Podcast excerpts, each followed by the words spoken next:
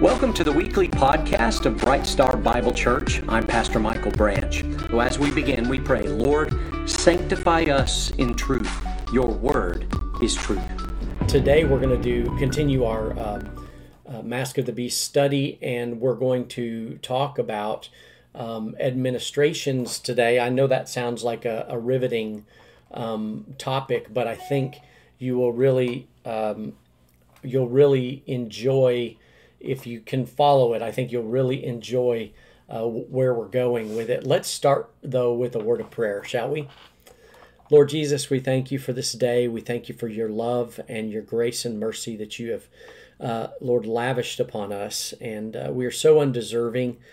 But Lord, um, we know that it is in your, because of your love and grace and mercy, you offer it to us. And so, Lord, I just pray that if there's anyone watching right now who has uh, never come before you and made that decision to to uh, put you in control of their life, to submit to you, to die to self, and and rest in you and your mercy and your grace, Lord. I just pray that today would be the day they would do that, Lord. We ask for your um, uh, your wisdom and revelation as we open the Word of God and we look at the Word, and we ask that you would just um, bless us in uh, in knowing you more deeply as we study your word together. Uh, we ask your blessing and your hand of protection and your hand of healing on anyone this morning who is dealing with sickness or illness, Lord God, that you would uh, give them strength in their body and allow them uh, to draw closer to you in this time. In Jesus' name we pray. Amen. Okie dokie. Let me see if I can get this to where um, where I've got three things going on here at the same time. We're going to see if I can I can do this. I was a little concerned at first because you know um, you're taking medication and you're trying to um, you're you're trying to um, study and you know the, your brain doesn't always work the way you want it to. So um, so I've done this a bit by bit throughout the week and if it's a little disjointed, I apologize, but I think I think you guys will get it. So, uh, do we have any specific prayer requests this morning? Uh, if we do, please uh, comment in the uh, uh, below in the comment section so that we will know about that. And you know, of course, we're not going to do a time where we've got BRB online. Uh, but just want to remind you guys to continue to be faithful in in your giving and in whatever way the Lord leads you to do that. Um, we make it pretty easy for you to do so uh, j- you can just go on our website and do that. Um, and then, uh, of course, I want to know if any of you guys are dealing with any sickness or anything like that, so that I can uh, I can be of service to you in whatever way I can. Uh, if, if, by nothing more than just lifting you up in prayer and, and, praying for your healing. All right. So today we are going to start um, with a study, um, and I want to get you in a frame of mind first uh, before we um, before we really get into the nitty gritty. And I want to talk about something that you probably understand, at least most of you should understand, given this uh, what we just went through as a country. Um, and I want to draw a connection between this thing that you already understand and the biblical context to follow. And so I think you'll be able to follow my illustration. Um, we all live in the United States of America. And the USA is a sovereign nation. Um, it's limited in its sovereignty, obviously. It's not sovereign in the same way that we call God sovereign, right? He is infinitely sovereign, but the United States of America clearly is not. Only God is infinitely sovereign. But that word sovereign means that it has dominion or power over a particular geographical boundary, okay? Um, the United States of America has an economy and an, an official currency that represents our economy. And with that currency, uh, our nation pays its debts or doesn't pay its debts. As we know, our national debt is uh, higher than it's ever been. And the citizens of this nation can utilize that currency as well. We have that $1 bill, the $5 bill, the $10 bill. And this sovereign nation, the United States of America, has decreed that within its borders, that currency, that paper money that we carry around, has a specific value within the boundaries of our nation and within um, any other nation that would consider it of value and worth. Okay, so here's where it kind of gets a little more interesting. As we know, every four years there's an election that takes place in our country, and that election dictates which person will hold the executive position of power and authority as a steward over the affairs of the United States of America. Okay, that rep- representative is called the President of the United States, and he is not the sovereign power. The, the president is not a king. He does not rule over the people. But in our uh, system, in our situation, we the people are the king. Okay, and he we put him there uh, as a representative, as a steward of our sovereign power. And we call his four year term or possibly an eight year term, depending upon, you know, how well he does. Uh, we call that an administration. Okay. So in my lifetime, maybe in your lifetime, you've had more or less, but in my lifetime, there was the Carter administration, then there was the Reagan administration, then there was Bush Sr., then there was Clinton, then there was Bush Jr., and then there was Obama, then Trump, and now Biden. And for the next four years, we are all Biden our time. Okay? Just a just a little joke there for you on a Sunday morning. Uh, each of those administrations approached um, their their stewardship differently. They approached their job differently. Each uh, steward had their own plan of how they would conduct foreign affairs as well as domestic policy, um, such as tax law, education, social security. You guys get this. You're familiar with this because it comes around every four years, right? Every two years, if you want to look at um, the uh, Congress.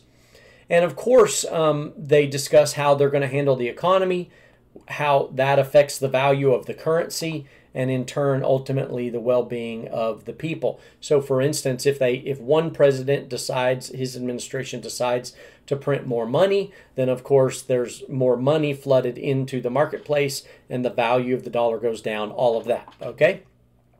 So in 4 years if the people do not like how that president is doing okay based upon our system um, how that that president has stewarded as as a representative then election day is judgment day. Okay?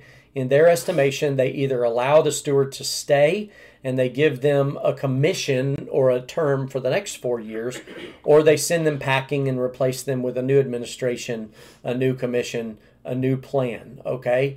And that's the cycle. That's the way it's supposed to work. All right? Authority is given to a representative or a steward of the sovereign that administrator uh, administrator begins their stewardship. They enact plans uh, for this government, okay, to govern in the sovereign affairs of the people. Their term comes to a close either after four years or eight years, uh, based upon how the citizens judged or rewarded them according to how they believe they stewarded. Okay, we all get that, correct? Give me a thumbs up or say amen if you understand what I'm talking about here. Okay, um, it's it's important for us, the body of Christ, to understand the concept of stewardship and administration because that is actually the system that God has used from the very beginning of time in order to enact His purpose and His plan. Okay, do we have any? Oh, is it bothering people? It's not bothering people. It's just very hard to see your eyes. It's what? Hard to see your eyes. Okay. All right. I will try my best to read. I'm not sure I can do that. Um, okay. I don't think I can do that. Uh-uh. It's not happening. okay. I guess I've reached that point, folks. So um, I will I'll tell you what I'll do. When I talk to you, I'll try to take them off and talk to you. And then when I need to read, I will uh, do this. Maybe I can blow this up a little bit to where I can see it better. Okay, let me see if that works. I think I can get through that, and maybe they'll adjust here in a minute. Okay, so um, first, there's this overarching plan of God that from Genesis through Revelation is moving forward uh, ultimately to the plan that God Himself says that He will accomplish. Okay, and by the end, every spiritual being now i'm including the the fallen spiritual beings that god created in the beginning. He created the heavens and the earth. He created spiritual beings known as elohim and he created uh, physical beings here on the earth. And every spiritual being that has been created whether human or elohim spir- spiritual beings will either have chosen to walk in the light and choose God, or they will choose to walk in the darkness and reject God. Do you understand that? So that is what God has given us, and we choose whether or not we're going to accept or reject that. So there is that larger grand scheme of things concept of stewardship, uh, bringing judgment or reward that we should all understand because you and I will be held accountable. Okay. Um, However, it's vital that we understand that within that overarching plan, there are segments or periods of time throughout human history. Um, you might call them different administrations, different terms in which God chose a steward, or which sometimes was one steward and sometimes was a group of people, okay, and he chose them to represent him, uh, to enact his purpose within the earth as well as in the affairs of mankind through that steward or through the group of people. And as the steward represents God well, um, then the parameters that God gave them to obey, okay, and we're going to go through this so you understand, then that person, that steward, and the people group were in right relationship with God. But if they chose to reject Him and disobey, then it led to uh, failure, and then God would then offer a new opportunity, a new reality, a new form of existence in which they would then obey Him or could obey Him and uh, be in right relationship with Him. So I want to start. Oh, I'm getting that over, and I gotta let me let me mess with this just for a second. I'm going to start here. We've got your notes here. This is when you can kind of refer to this this uh, area over here. Okay. So, first of all, uh, the very first theocratic administrator, and I call him a theocratic administrator because he was God's man. Okay, Adam was God's man. So, theos, theocratic, uh, we have a democratic society. Well, this was a theocratic. This was God choosing one man to be his representative within the earth, and he gave him power and dominion to rule. We see that in the book of Genesis, okay? And this was the administration of innocence, okay? And here's the reality that Adam lived in he lived in a sinless environment. Heaven and earth were combined on the holy mountain. We've studied this uh, at the beginning of our series, and it was the Garden of Eden. And there was fellowship between the earthly and the heavenly until, of course, a twin rebellion occurred. Now, Adam's responsibilities were this that he kept the Garden of Eden in check. God told him, Do not eat from the tree of the knowledge of good and evil.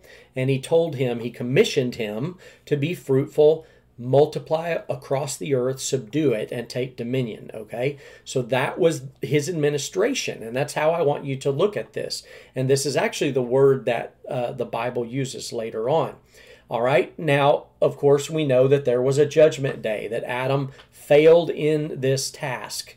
Uh, he and Eve um, rebelled against God, as did uh, the, uh, the Satan uh, when he deceived them. And of course, the judgment day resulted in them being kicked out of the garden. Uh, then of the curses, the pain in childbirth, uh, working by the sweat of your brow, thorns and thistles, uh, the earth would yield, right? And then the worst of which was spiritual death, spiritual separation between God. And then eventually we see that uh, Adam died, um, he, he faced physical death. Okay, now switch there. Okay, it's working. All right. Now, question. Let me ask you a question. During that time, could Adam and his descendants have offered a sacrifice of an animal for salvation? Could Adam and his descendants at that time had accepted the finished work of Christ on the cross, his death, burial, and resurrection for salvation? Absolutely not. They could not have because Christ had not yet been crucified. The uh, or the system of the law and the system of sacrifice had not yet been set up for them to find salvation or to be in right relationship with God. Okay, so um, the way they stayed right with God was to obey the commands that God had set before them during that particular administration. Do you guys understand that? Um, give me, uh, say yes, amen, thumbs up, whatever, uh, in order to let me know. And Crystal, let me know if you guys are following. If not, just put a big arg with a, an emoji like, you know, you, you don't understand, and, and I'll try to simplify it a little more. All right, so the second administration is the administration of uh, conscience, okay? And the administrator, it was mankind. And then later there was a chosen administrator at the end of this, and that would be Noah, okay? And their reality at this time was that they lived in a sinful, wicked environment, okay? Still subjected to the curses that we see in Genesis. But the Bible tells us that every man uh, allowed their conscience to lead them, okay? They were no longer innocent, all right? But their conscience led them, and their responsibilities during this time were to work, to produce food, vegetation, by the way, very specific that before the flood there was no killing of animals for food, that it was still gardening and farming before during this period of time, okay? And again, working by the sweat of your brow. And what do we see happen? Well, eventually, the judgment day was the global flood. And God chose Noah then to, to be his representative to move out of that administration of conscience into the next administration, which is what we would call the administration of human government. Okay? And this is where, and we've studied through these uh, as well in the beginning stages of this series. Okay. So, so the global flood happened. It changed everything. Okay, um, it, it changed the earth itself in monumental, epic ways. Um, his reality, Noah's reality, and the descendants of, of Noah after this point in time was that they lived now in a remade, broken world, the same world that now we live in. Okay, uh, a new water cycle, the clouds, the rainbow. We see that all of that was put in place at the end of the flood. Every man, uh, once again, allowed their conscience to lead them. Uh, animals were now afraid of mankind, and this began the predator prey relationship in creation. And then we begin to see that God told Noah that from here on you were going to have to kill animals for food, that uh, all of this would be given for food for you. He just gave them a strict rule that you do not eat the meat with blood in it, that you need to thoroughly cook it. Now, um, always built within the those commands of God is um, protection. Okay, clearly they did not have the medical advances that we have today, and they would have gotten all kinds of weird diseases and parasites from from uh, eating undercooked meat. So God made that part of the plan that you need to cook the the meat until the blood is completely gone out of it. Okay. Um, and then he, um, so his responsibilities during this time, God said, Be fruitful and multiply and fill the earth, which was incidentally the same as what he gave Adam. Um, and, and of course, what did we see? They failed at this. Um, not specifically Noah, but his descendants failed at this uh, commission that he was given because they settled in the, the plain of Shinar and they built a city, and we know that city to be uh, Babel. But also notable during this time is that God set up capital punishment, meaning if a human kills another human, God would re- require the blood of that human uh, to be spilt uh, as a form of justice. Okay. Um, now, Judgment Day came uh, during the end of this administration as well. And the way judgment came here was that God confounded or confused their languages and he scattered them. And when he scattered them, he also scattered the fallen spiritual beings, the, the fallen Elohim that we studied about in our study, The Principalities and Powers. And he created 70 new nations and he separated them according to the number of these fallen Elohim. Okay, and from then on, uh, or shortly thereafter, they would be known as the Gentile nations. Okay, um, because we'll see in the next part. Um, God was going to do something new. All right. So the next one, the next uh, period was known as the administration of covenantal promise. And this was, uh, you could also refer to this as the kingdom. These were the Abrahamic promises, the covenant that God made with Abraham and all his descendants, not to be confused with the next one, which we'll get to in a minute. So, um, this the administrator was Abraham or Abram, who God changed his name to Abraham, and his descendants. And his reality was that he lived among the pagan nations, but God called him out from those pagan nations. He became a nomad and a wanderer, okay? But he was in covenant with Almighty God. And the important thing to understand about the Abrahamic covenant is this that it was not, okay, God's going to do this if Abraham holds up his end of the deal. No, what we see in this covenant is that God came and fulfilled both sides of the covenant. He walked through the pieces as both a flaming torch and a smoking oven okay so god himself was the representative within the the covenant of abraham and that's really important to understand because that means that it doesn't matter how many times abraham and the descendants of abraham broke that covenant god was going to be faithful to those covenantal promises which are different than of course uh, the next uh, period of time that we'll talk about in a minute. But when they broke it, there were consequences. There were no consequences when Abraham and his descendants broke uh, the covenantal promise. Okay, that was an everlasting covenant. So important to to understand that that God was not going to be finished with them if they broke that, because God kept both ends of the deal, and Christ Himself fulfilled that. Okay, so. Um, so his responsibilities were to leave your family, leave your country, and go into a new land and dwell there, which was the land of Canaan.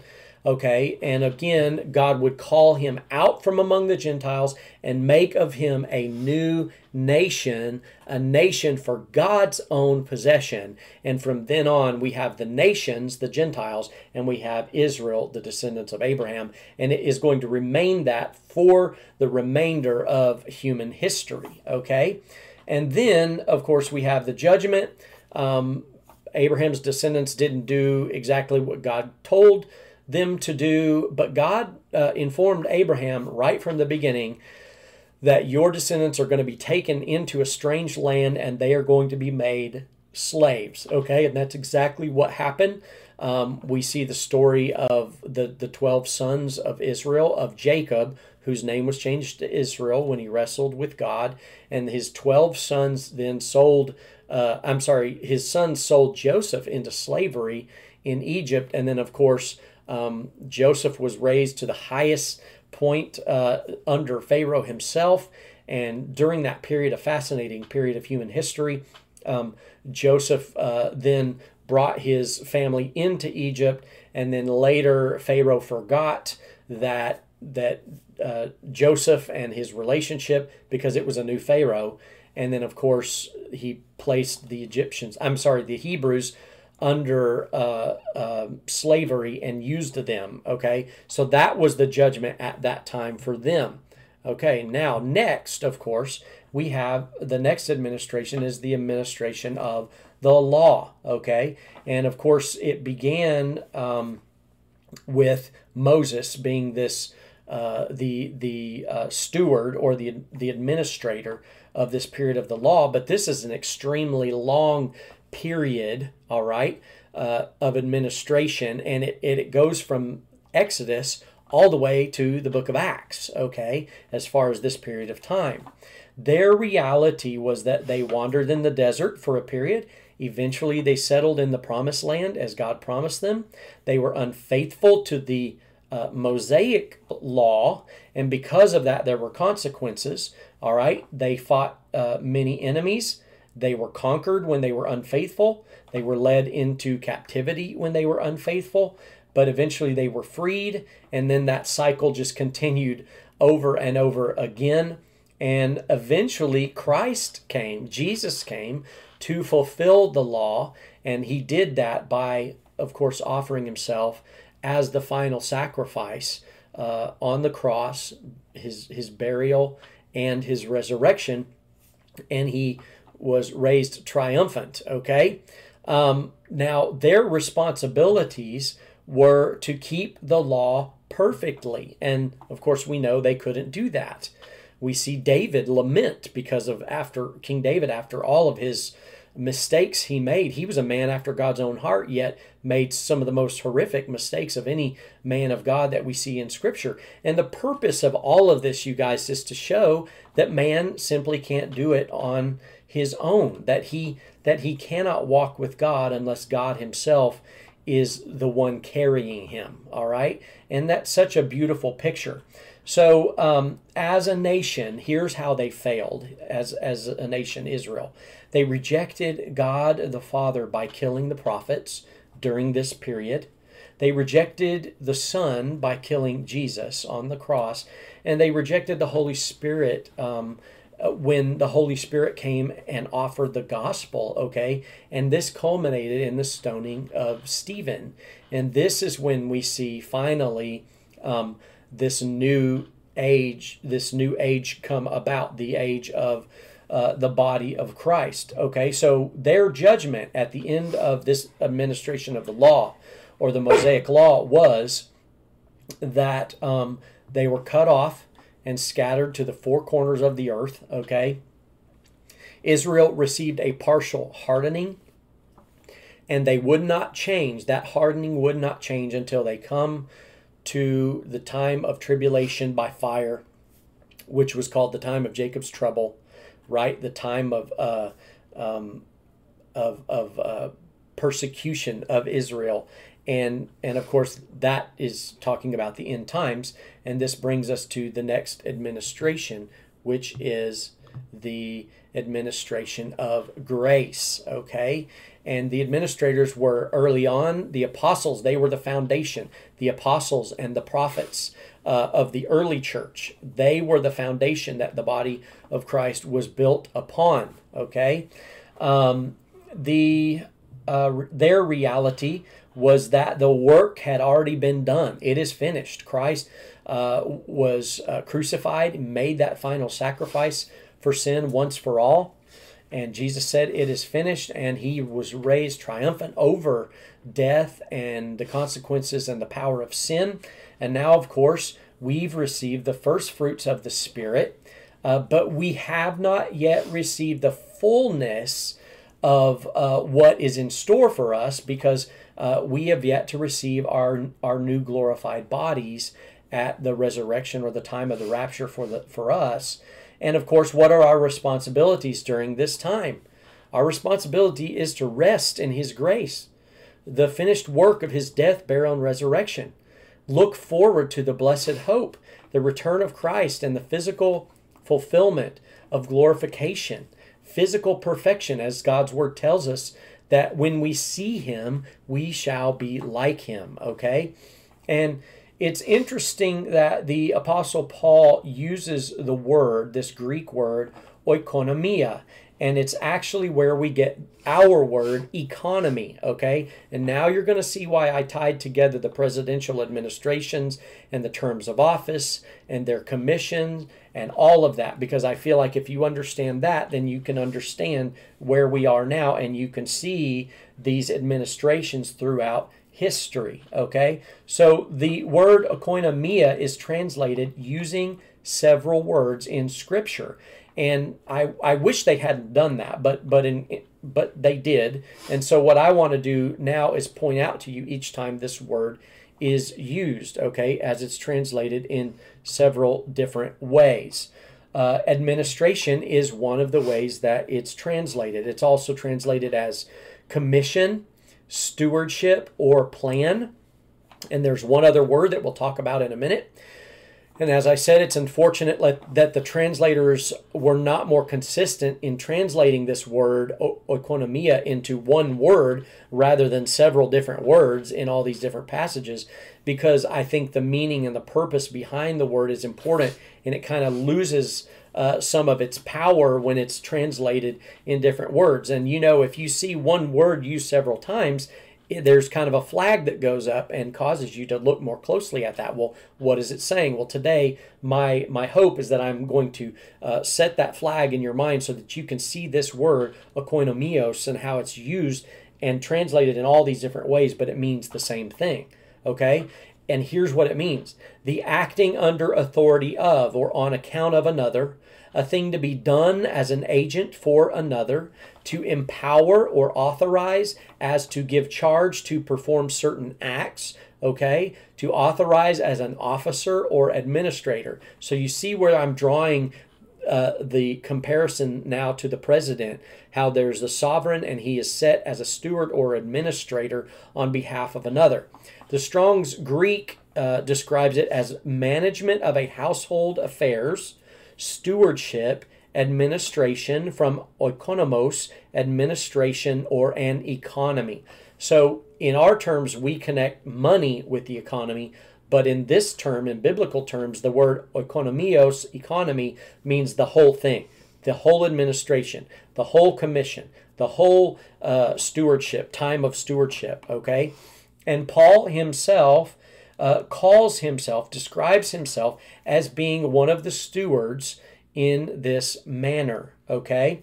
Um, if we look at scripture, Colossians 1.25, here we go. Um, Colossians, oh, it's cut off. Let me see if I can get that in. Is that, there we go. That get it in there for you? Okie doke. All right, Colossians 1.25. This is uh, Paul. I was made a minister according to the stewardship or oikonomios from God bestowed on me for your benefit, so that I might fully carry out the preaching of the word of God. Okay? And now let's look at 1 Timothy 1 4. He says, Do not pay attention to myths and endless genealogies which give rise to mere speculation rather than furthering the administration or the oikonomios of God, which is by faith. So God's currency is always faith. That without faith it is impossible to please God. And if you read Hebrews 11, he goes through this whole thing about how faith is God's currency, that faith is the way that you are in right relationship with God. And through all of these different things, uh, Adam and Noah and uh, Abraham and Moses, all of these different stewards, the way they were in right relationship with God was by putting their faith in Him and obeying. They were looking ahead to the fulfillment of the promise of Christ coming and setting up his kingdom. We, of course, look behind us to something that's already happened in the past and we put our faith in the finished work of Christ. Okay, so I want you to understand that the currency, that the money, the value, the thing that makes us in right relationship with God has always been faith in God and obedience. Uh, we just enact it in different ways. Okay, so here he's saying, don't pay attention to myths and genealogies which give rise to speculation, rather than following, uh, furthering the oikonomias, the economy of God, which is by faith. Now look at Ephesians 3 2. If indeed, uh, if, if indeed you have heard the administration of the oikonomios of God's grace, which was given to me for you. So Paul's saying, I have been given as a steward during this administration, this period of grace, okay, I have been given to preach to the Gentiles the gospel of grace. Now, Paul really nails it in the next passage because he connects it in several ways that bring further clarity about the, the, the timeline from Genesis to Revelation. Okay, and here is this scripture in Ephesians 1 9 through 10. He made known to us the mystery of his will. All right? Now he's talking about specifically the period of the body of Christ, the mystery of his will, according to his good pleasure, which he set forth in him, regarding his plan, and there's the word oikonomios, of the fullness of the times. Now, you could describe each and every one of these administrations as uh, as the times, the fullness of the times, and there's coming a point in time at the end that will be the fullness, the completion, right? The the grand finale of all of these administrations is going to come to a close, and that's what Paul is talking about here. He's saying the fullness of times to bring all things together in Christ things in the heavens and things on earth. So again, he's saying here there is going to come a time in the future, the fullness of time, the grand finale, when all things are brought under the headship of Christ, where once again the heavens and the earth will be brought together again as it was in Eden. Okay? And Paul is saying here there was a mystery to this specific part of his will that has been revealed for Paul, as he mentions in Ephesians 3 2 was specifically placed as an, an administrator or a steward in the economy or the stewardship of grace. Do you guys get that? Okay, so Paul's economy is one of many that I again fit within this fullness of time, and eventually the space of the heavens and the earth, all things will be brought together under the headship of Christ, and that is the final administration when Christ rules and reigns on the earth. But for now, in this age, we will stand before the master of the household and we will give an account, all right, for how we managed what God has entrusted us, you and I. And the way we do that is, of course, putting our full faith and trust in the finished work of Jesus Christ. We do not do works for our salvation. We do not have to prove ourselves to God. Christ has already done that. When he looks at us, he sees the blood of his son, he sees the finished work of the cross. Now, what flows out of that uh, thankfulness and our love uh, of, of being saved and being the, the benefactors of his grace is, of course, works that we have been created for. We work for him because we love him. We don't work for him because we want to prove ourselves to him. Okay? So that's that's pretty important to understand. You don't ever want to get you don't ever want to mix grace and law together. Okay, so if you ever put a um, uh, um, if you ever put a requirement on receiving grace or salvation uh, by something that you do, something that you have to do, then you're mixing grace and the law, and that's called legalism. All right, and that is death. That's that's death. So we want to stay away from that. We want to truly understand what it means to be a benefactor of grace. Okay? Again, we have it easy because all we have to do is place our faith in Jesus Christ. By grace through faith in Christ's finished work. That is the currency or form of payment within the economy of grace. And once you've accepted his his uh, his final work. It is finished, okay? That is the only way we can we can please God during this time and we get to rest in him. We get to rest in the fact that everything that we have done, everything that we'll do today, everything that we'll do tomorrow, right, to fall short of God's glory, Christ has already paid the penalty for that. And that is why it's amazing to be a recipient of grace. Okay? Um, and this is, uh, again, the, the other word now. I'm going to introduce to you this last word uh, for this word, oikonomios, and it's translated as maybe some of you in your Bibles, it says dispensation. Okay? The, the term dispensation comes from the same word that we've been talking about this entire time. And as you can see, this is not something that's just been made up or new. We've seen this pattern of stewardship uh, throughout the different administrations, all the way from Adam and Genesis all the way through the end of Scripture, where we'll see culminate in Revelation. And even in Jesus's parables, he talked about this that this is God's pattern, okay? Um, in Matthew 25, write that down. Go look at the parable there, the parable of the talents.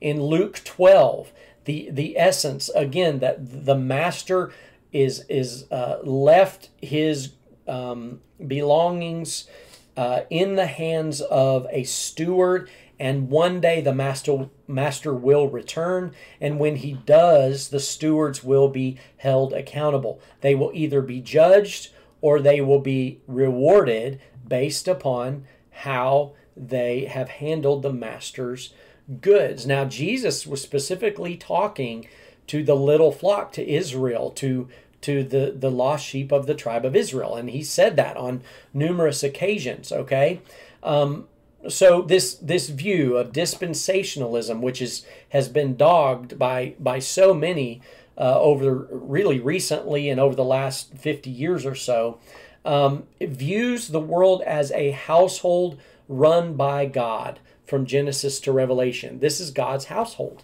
okay?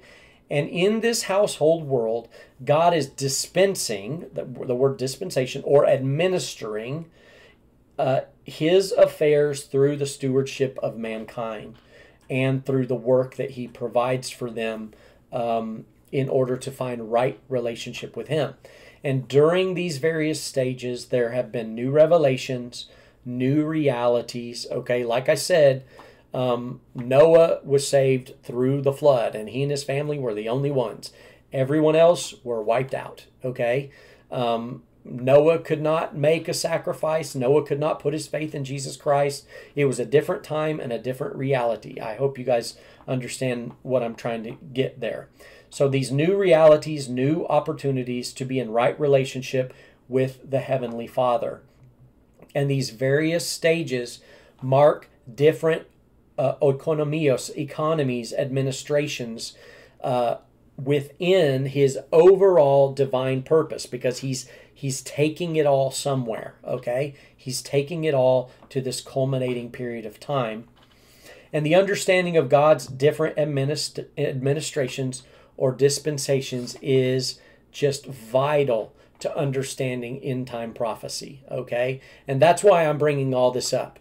And we we y'all have been so patient with me as I've walked you through several things because we really haven't even got into looking to our modern days and the signs of our, our the times in which we live and how the stage is being set up. But I wanted to lay this foundation for you in talking about what uh, premillennialism was, what dispensationalism is, uh, these different ages of administration, uh, and learning about how God has used different um, periods of time and different stewards throughout time in order to enact His will uh, throughout the pages of Scripture and throughout the pages of human history. And it will all uh, culminate in one more administration that's left. And that, of course, is the millennium. Okay? The thousand year reign of Christ. The administrator of this one is the last Adam, Paul calls him, and we know him uh, by the name of which there is no name greater, and that is the name of Jesus Christ. And the reality during the millennium, there's going to be a couple different realities because, um, you know, of course, uh, there will be those with glorified bodies that will be as Christ is. They will have this resurrected, glorified body. They will return to rule and reign with Christ during this thousand year period of time. Um, there will be a period of righteous government, right? Everybody whining and complaining about how terrible the government is, and, and it is. And again, the point of all of these different administrations was to show that man when he is afforded every opportunity to do it right and to get it right, simply cannot get it right. His righteousness is as filthy rags, and the only hope is through Jesus Christ. But the millennium is interesting because it's pointing to this idea that that there's a period of time that even Christ himself the perfect righteous judge and ruler the king of kings and lord of lords over uh, man's domain, okay? Christ reigning from Jerusalem, Israel returning to uh, a uh, I don't know why I have Star of World. Uh, it must have uh, spell checked me there, but returning to um, a, a position of world promise, prominence um, as it shares in the gospel of the kingdom, okay? And these are where we see the prophecies of all the, the, the Old Testament prophets talking about this period in which people will grab them uh, uh, a Jew by the arm and say, Take me to the, the place where the Messiah dwells, that where the king dwells. And they will share the gospel of the kingdom at that time. And the only responsibility during this time is to worship the King of Kings and Lord of Lords.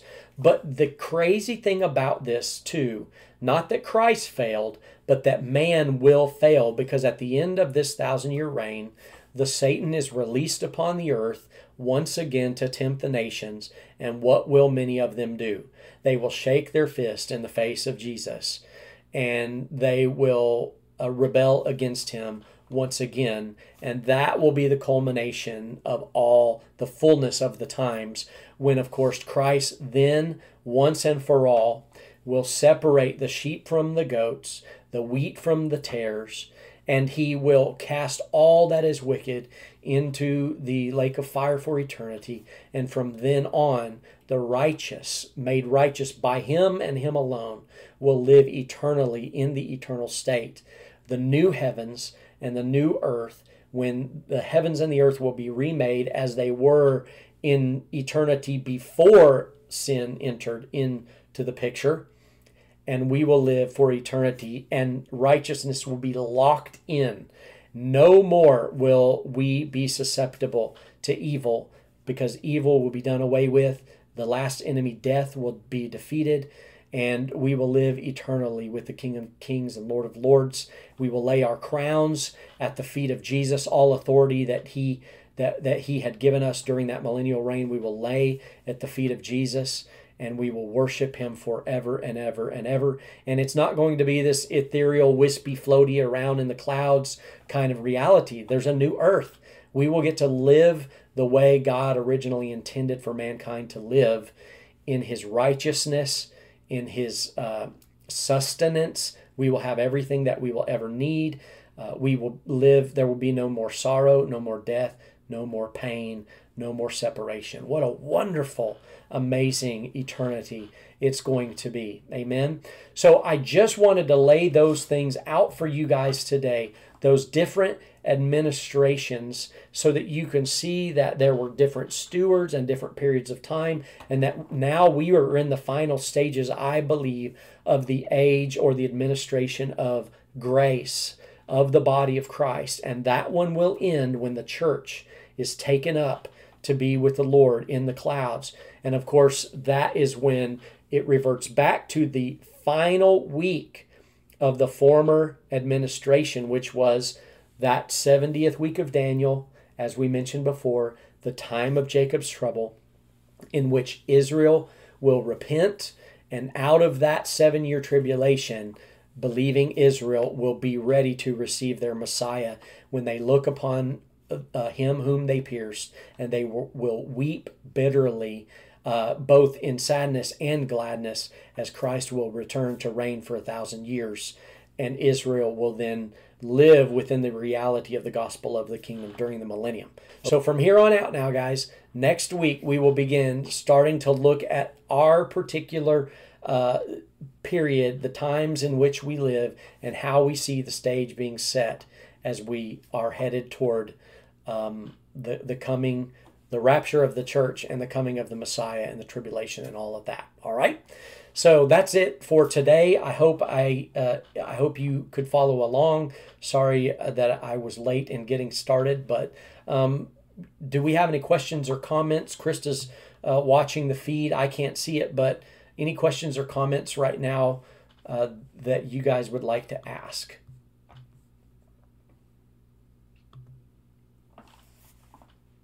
Anybody? Nope. Okay. All right, well then I'm going to pray and we're going to shut this down, and uh, we will hopefully we will see you guys next week um, back at the uh, South County Rec Center in person, and uh, we'll worship together and we'll continue this uh, this study together. Let's pray. Thank you so much for joining us today. We hope you are encouraged by the truth of God's Word. If you're in the Tulsa area and are looking for a local church family that teaches God's Word, then join us at 10:30 every Sunday morning, or you can join us live online on our Facebook page or YouTube channel. Until next time, brothers and sisters, as Paul instructed, rejoice, be made complete, be comforted, be like-minded, and live in peace, and the God of love and peace will be with you.